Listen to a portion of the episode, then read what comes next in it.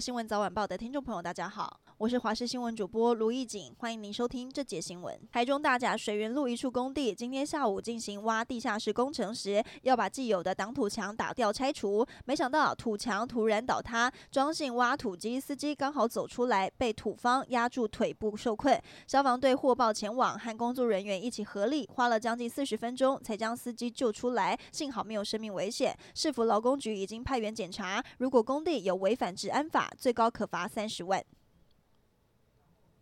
台北一位高龄八十七岁的老先生罹患轻微失智症，去年底说要消业障，瞒着女儿把市价超过一亿的九户房产全都捐给行天宫，说庙方有答应会负责照顾他的余生，但家属指控房产过户后就没人闻问，还追讨四万元的代垫费用。行天宫强调，老先生是主动说要捐赠，还要求不要公开，并没有承诺要照顾老先生，一切的程序都合法。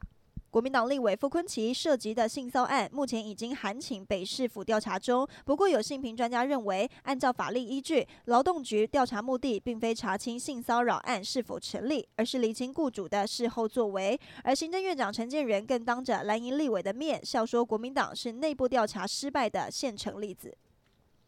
蓝白合不合牵动二零二四战局。民众党总统参选人柯文哲今天接受专访，被问到蓝白合的可能性，表示顺其自然，再拖一两个月，有时候真的水到渠成。这一番话引发了热议。而正持续冲刺选情的国民党总统参选人侯友谊，除了在七月二十三号全代会前天天安排造势行程，传出党中央计划要让侯友谊在七月强化支持度，九月让郭台铭离开战场，十一月和柯文哲谈合作，最后跟赖清德。的拼蓝绿对决，对此侯办表示会按照自己的选战步骤稳扎稳打，扩大所有的力量。